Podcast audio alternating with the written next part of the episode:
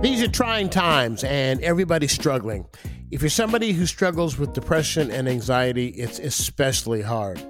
My name is Brian Copeland, and I'm not a therapist. I'm not a psychiatrist. I'm not a mental health expert. I'm just one of the millions of people who suffer from the demon known as depression. In two to three minutes every weekday, Monday to Friday, I'll give you a tip that I use to make myself feel better when the demon is knocking at my door. So listen to Beating the Demon coming soon, wherever you get your favorite podcasts.